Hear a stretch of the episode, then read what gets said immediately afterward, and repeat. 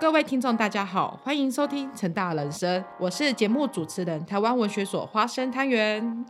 认识过去的空间样貌，不只可以从影像、照片中得知，也可以透过文学的视角去了解过去人们生活的点点滴滴。这一集府城的文学进行式将透过佐藤春夫、叶石涛、苏伟珍三位作家，从他们笔下来认识日治时期、战争时期以及战后的府城样貌。今天特地邀请到成功大学台湾文学系廖淑芳老师来带领我们进入府城的文学时代。现在我们来邀请淑芳老师跟大家打招呼。呃，各位观众朋友，大家好，我是成功大学台湾文学系廖淑芳老师。今天真欢喜有这个机会哈，啊，直接跟大家分享。府城的文学进行式呢，今天要聊聊的文章书写地点都是以府城为主。老师，你今天准备了哪些作品，要带领我们大家去从文学视角认识浮城呢？呃，对我今天主要哈，就是说我选了三个作家哈，一个是日时代的呃日本作家，叫做佐藤春夫。那他来到台南呢，大概在一九二零年左右啊。那因为他呃。好像失恋哈，然后他来呢，就展开了一段旅程。其中来到台南呢，他书写了很有名的叫做《女界善奇谈》。那这个很多台南人应该也都知道，它是有点好像鬼故事。对，那我觉得他也可以去呈现那个很特有的呃台南的大概在五条港那一带，然后或者是说台南一个最有那种好像在地人的，然后那个空间的一种呃。氛围。那第二个作家呢是啊叶石涛哈。那我想叶石涛呃是台南人就是非常呃非常熟悉的哈文学大家。他的笔下呢有非常非常多的台南的地景。那么我选了两篇，一个是《斋堂传奇》啊，那这是属于在呃战争写那个大概战争后期到战后初期哈的一个。呃，以台南州厅啊，也就是现在汤德章纪念公园哈那一带啊为主的一个故事，然后呃也表现了那个战争给人们的一些呃感受了哈。那么另外是。吃猪皮的日子哈，因为刚好就是呈现的是那个战后初期，然后也是叶石涛呢，他好像笔下的一个他从入狱出狱，尤其是出狱以后那那个非常苦闷啊，非常荒败的日子。那呃，他的地景呢哈，比较是以这个以前叫马兵营街嘛哈，就是就是现在的府前路哈，那那边那一直到大概以前的小西门那一带。那这两个呢，斋堂传奇跟这个呃吃猪皮的日子刚刚好呢，就是一个哎，我们讲那个大概。台南的老城区，哈，中西区，这个是第二位，哈。那到第三位作家呢，就是苏伟珍，啊，我们一般啊讲外省的女作家，哈。然后，因为她的父亲是一个开租书店的，所以她有一本散文集叫《租书店的女儿》。那里面呢有三篇叫《小东路十五号》。那我觉得其中有一篇非常的精彩，就是呃写呢那个她出生的故事，呈现的当然就是以。小东路十五号，事实上就是我们成大的例行校区台文系的系馆空间所在。那我觉得很有意义哈，所以，哎，我就也特别把它选出来。这四篇文章呢，都是以作者的生活场景为书写背景，包含了他们对于生活的记忆和足迹，同时也是我们踏说台南小路线的主要场域。老师，我有个问题想要问你，像日治时期的女界上奇堂啊，它很明显的感受到台湾某种风风土的景观和氛围。那老师，你可不可以谈谈看这个部分？《女界善奇谈》哈，这是一篇呢，在过去呢，一直被认为是非常能够呃表现台南的这种呃日治时期哈的一种。特殊风土的一个作品呐，那也被认为是一个鬼魅小说。这个故事哈，其实是佐藤春夫呢，他其实好像失恋哦，然后大概在一九二零年代呢，他来到了台湾哈，就是南北这样子啊旅游。那以这个新闻记者的身份呢，他在故事的内容呢，是以他在这边认识了一位叫做世外民哈的台湾人，然后他们就结为好友呢，就到处走。然后呢，有一天呢，他们来到了一个叫做秃头港。小说里面是写秃头港了哈，那他可能有点在影射呢台南五条港的那个佛头港。那他写说那个地方呢，诶，好像是一个就是呃台湾人哦在住的一个最最典型的哈，那就是已经老旧的地方，然后呢卫生也不是很好，好，结果呢他们就在那里呢看见了一间废屋哈，那那个废屋看起来好像以前是一个大宅。最神奇的地方是呢，啊，就是当这个佐藤村夫的化身呢，他要往那个二楼走的时候呢。他就听到了一个声音，那他听的不是非常清楚哈。然后来呢，哎，但是他有点紧张。他下来的时候呢，这四位民问他怎么回事，他说好像听到一个女生的声音哦，他不是很清楚。他说那不然是什么？他说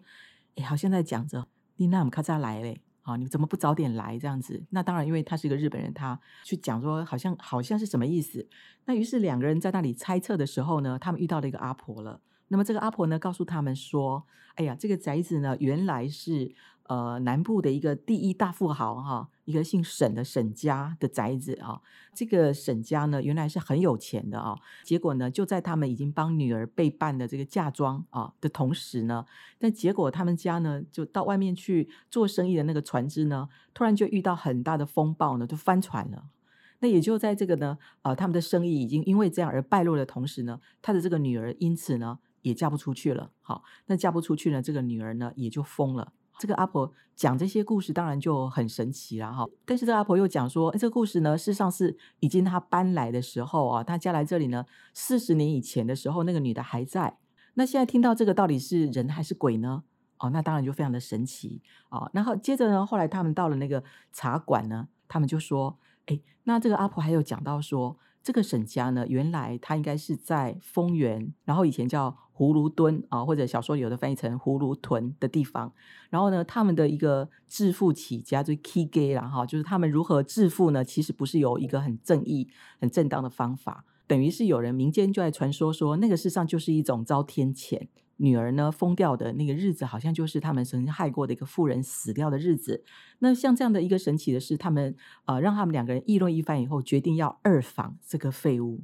就他们这次二访的时候呢，也，在里面捡到了一把扇子，那上面呢还提着这个，诶，我们讲那个东汉的时候有一位啊女生叫班昭啊，她写过了一篇叫做《女戒》，好，所以才叫《女戒善奇谈》。那么呃，在这个诶他们。看到这个扇子以后，于是他们后来就真的很努力的去打听，以后啊，好像是这个扇子呢，属于一个呢，诶，也不是很确定，也许在安平啊，反正一个比较稍微离佛头港有点远的地方，秃头港哈，有点远的地方。总之，他们找到一个是一个古物商啊，一个姓黄的，好像是这个跟小姐有关。于是他们呢，诶，去求见哦。那结果后来呢，诶，也发现好像也不是这个小姐，好像是这个小姐的丫鬟，好，的一个爱情故事。所以说到底，他其实。没有真的有鬼的样子啊，至少这个扇子不是真的鬼留下来的。对，但是呢，这个从头到尾呢，啊，它重点已经不是在那个沈家的这个天谴，而是呢，这里面呢有一种好像轮回报应，然后又有一个呢，诶，就是说后来我们会知道，日治时代啊，其实很喜欢去表现的那个异国情调的那个味道。对，那所以因为台南又刚好是一个历史比较古老的地方嘛，对啊，所以这篇就非常的有代表性。老师，刚刚你有提到说，在《女界上奇谈》里面呢，它有讲述说，哎，这篇文章是在讲殖民者眼中的风土嘛？那是不是也代表在一九二零年代，台湾在日本人眼中还是战立之地呢？对，可以这样说。所以可能也因为这样哈，然后他那个作品呢，其实他就表现了那个鬼魅感，那个所以它是一个呃，很多人认为那是一个鬼魅小说。叶石涛的《斋堂传奇》啊，他也有关于到。提到鬼魅的部分啊，就例如说斋堂里的神像、性的欲望、战争的连结，那它其实有呈现出一种生死的诡异感。对，我觉得很有趣，就是如果你把这个《灵界善奇谈》跟《在唐传奇》结合起来，哈，那的确是他们有一些很共同的，就是那个鬼魅的色彩。哈，那其实哈，说真的，这两篇呢，它并不是真的都有鬼。因为如果你去看那个《女仙散奇谈》，它最后其实也有揭发，就是呃有揭开来，就是说哦，那是一个呃皇家的那个小姐啊，事实上也不是小姐，而是她的一个婢女的故事。而到了这个《斋堂传奇》哈，那里面也不是真的有鬼，那而是呢，哎，我们可以来稍微讲一下，就是《斋堂传奇》这一篇哈，它其实是呃用一个呃青年啊，应该说他。呃，还很年轻的青年呢，就叫李纯哈，那个很淳朴的那个三点水的那个纯。然后呢，李纯他年纪轻轻呢，他就已经就是他有一种呃性幻想跟春梦啊，他是一个非常爱读小说的的一个青少年。那所以呢，他有一天就是在这个斋堂那里，他在写他读这个小说的时候呢，然后呢，那个斋堂里的佛像啊，哦，都让他有了一些性的一个投射。结果呢，他就在那边呢，就遇到了一个呢，穿着那种呃黄色的那种长衫的一个女人哈。然后这个女人出来呢，他就会觉得说，她简直就像是那个呃从那个斋堂里面引出来的鬼魂这样子。那两个人就见面了。然后呢，见面以后呢，诶，他后来又写，他们就来到了这个，诶，就是他来到了那个圆环，事实上也就是我们现在讲的那个台南州厅哈，或者现在叫做汤德章纪念公园那边。那他在那边的时候呢，就是那时候遇到那个轰炸，啊，就突然间他跟呃素贞，哈，就是那位呃那位女人叫素贞哦，那他们两人哦，就是刚好也要在呃碰面的时候呢，就看到有一对母女呢正在那边啊，因为因为那个口渴要喝水，就呢过不久呢，一个炸弹丢下来呢，那对母女死了。然后而素贞呢就倒在那边。那像这样子一个氛围啊，他他呢在写说那个时候他的感觉就是那个整个呃周厅哈的那个圆环的空间呢，跟那个斋堂啊，好像产生一种很类似的那种感觉。那什么感觉？其实是死亡的感觉。然后呢，后来等到他呢去呃就是被征召去当兵，他在当兵回来以后啊，非常神奇的是他在斋堂里面遇到了这个素贞。那因为素贞呢就跟他说。我一直都在等你，那他也很高兴呢，就拥抱他。那他在拥抱他的时候呢，他一方面心里面是快活的，可是素贞却跟他说：“我闻到你身上有一个啊，好像那个烧焦的味道。”他就说：“呃，你你也会有啊，那是战争的味道。”然后素贞说：“我应该没有啊。”哈，后来呢，当他拥抱着这个素贞的时候，他的脑袋里面涌起来的却是那个。素贞哈，他那个时候就是当他在那个斋堂，呃，就是在那个周厅啊，那他要去看到他已经被轰炸以后倒在那边啊，那他要去救他的时候呢，他看着他的那个脸呢，哦，就是会觉得说他其实是呃很像在啊被浪涛冲到海滩的一个溺死者，好，然后呢，他说他当时抱着他的时候。他摸着他那个手掌，也凉飕飕的，很像摸着一件精巧的瓷器。那这时候照理说，他是一个战后的重生嘛，哈，然后又遇到他事实上是心爱的女人，然后可是在这个拥抱中呢，他所体会的却是那个当年的那个死亡的气息。所以这两篇呢，我想它是不一样的视角嘛，哈，一个是在地人，对，那一个是外地人。但是呢，呃，很显然，我们从战争或者是从呃台湾的这个古都，哈，那。他说呈现出来，共同呈现出来一种鬼魅气息。那我也想多讲一下哈，这个有关于鬼魅小说啊哈，那跟我们现在很流行的那种叫做呃叫做呃奇幻小说哈，它有一些类似性，就是我们一般讲那个奇幻小说 （fantastic） 这种小说呢，它的文类啊哈，有一个法国的呃文学理论家呢叫托多洛夫，他曾经对这种文类做了一些的分类。他说这个奇幻文类呢，它其实还有两个极端。那一个极端呢，是那个他呢，就是读到后来呢，你发现他不是真的有鬼，那只是你以为他有鬼哈，这样子。那所以呢，他把这个文类呢叫做 uncanny 或者叫诡谲的文类。那另外一个极端呢，是你读完以后呢，你发现你没办法解释它，就是这个结果太奇怪了哈，不可解释。所以他就说这个叫 marvelous，是一种叫做啊神妙的文类。那我们如果从这样的角度来看的话呢，其实这两篇小说。它其实好像都不是那么的神妙，它都只是诡谲。那这样的东西呢，其实又跟我们就是台湾的历史哈是有些纠结。所以其实你会发现呢，这类的小说里面总是牵连着历史。老师，我在阅读《吃猪皮的日子》的时候啊，可以感受到叶石涛那种浓浓的生命的颓废感。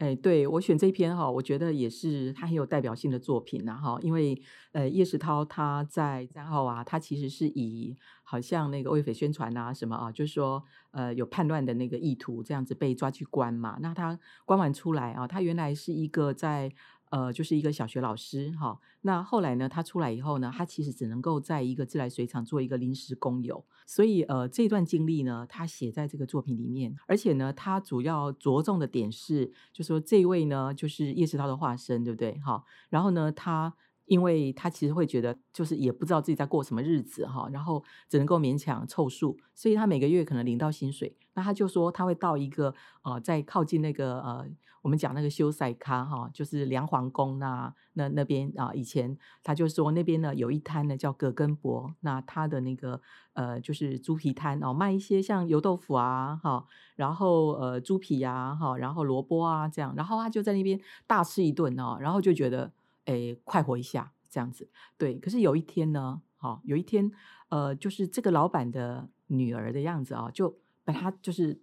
好多料啊，然后结算的时候才一点点钱，他就觉得非常的奇怪，然后他就说，哎，怎么回事？就这个女儿说，我爸爸说不用，就是这样，好。那后来呢，哎，再聊一下呢，他的女儿才跟他说：“老师，你不记得我了啊？我是你的小学时候的班长啊。然后呢，说呢，那时候你被关，我们找了好久，就知道你关在哪里，我们帮你送了毛巾、香皂啦这些东西。那我爸爸说啊，你现在太不长进了，你不应该这样。在这个呃小说短短的啊，然后呢，他就写呢，这位啊叙事者啊，就是叶世涛的化身呢，他觉得非常的羞愧啊，所以后来他就把他的工作辞掉了。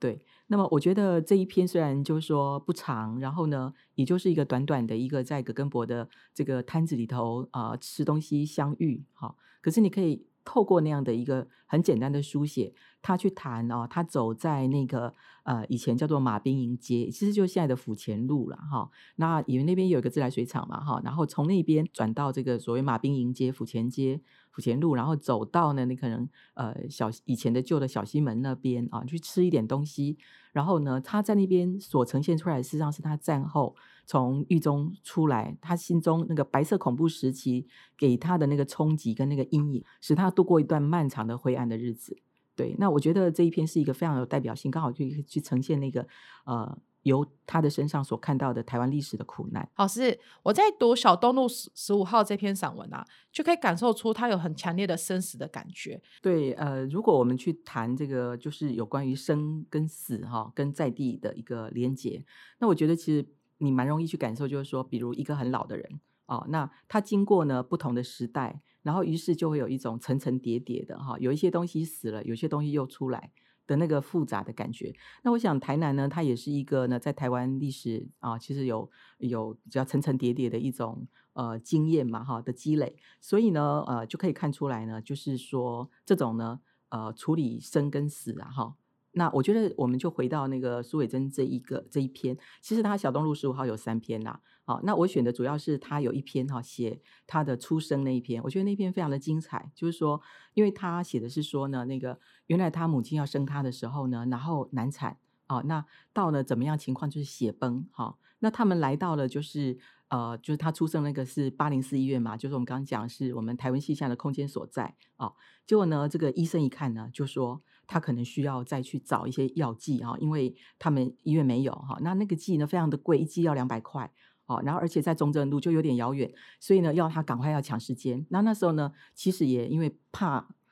不但孩子保不住，大人也保不住。然后结果他那时候跟医生说，不管怎样，我要先保大人。好，那他冲出去，然后冲出去呢。后来他买回来的时候呢，我说这小说很有趣。他写到了哪里呢？他写到了，我相信呢，呃，如果在成大，呃，我们讲那个光复校区、成功校区或者是立行校区出入的人，应该都会知道呢，在那个铁路哈的，就是小东路要往那个就是台南公园那边，然后他的那个。铁路呢，它其实有坡道，有一点那个，就是要先上然后再下这样子，对。所以呢，这个父亲呢就写到他写到说，苏伟珍他的父亲呢从那个中州那边冲回来的时候呢，到了这个平交道的时候呢，哎，他应该要赶快也是骑过去哈，但是他就看到了他的一个好朋友的孩子，而且是独子。那就倒在那个路边，啊，就要他救他这样子啊。呃，他其实心里面那时候就有一个矛盾了哈，就是第一个他觉得他不知道他太太还在不在，他要赶快冲回去。但是呢，哎，这不但是认识的人，而且就算不认识，他也该救啊。所以他犹豫了一下，他就很快的就把他想尽办法，就把他啊弄上车子哈。事实上那个就是一个脚踏车，我想不太容易。那距离也不过一百公多公尺而已，但是他就把他送回去啊，送到医院去了。那后来到急诊室把他丢着之后，他赶快冲进产房，结果产房没有人了。他那时候很惊吓，他觉得我的太太是没有了。结果后来呢，医生跟他跑去了找到医生的，医生跟他说：“恭喜你啊，你的太太啊生了这样子哈。”那他是非常的高兴。那苏伟珍也写到呢，其实那个产房的旁边是有一个那个鸡蛋花，哈，对啊，他就说他在鸡蛋花的呃旁边出生的。所以我觉得这篇文章他的确也说明了，就是呃在那个死亡里面跟那个。呃，看到那个新生哈，就在这个生死交关的时候，其实你特别会有一种非常深刻的一种身体的感觉也好，或者对于空间的感觉。对我想这就是所谓生死跟在地的连接吧。今天很感谢淑帆老师透过三位作者的文学作品，让我们感受到府城空间的诡异、鬼魅、苦闷和浪漫。今天府城的文学进行式就在多重交织的感觉下，跟大家说拜拜。那我们下集再见，拜拜。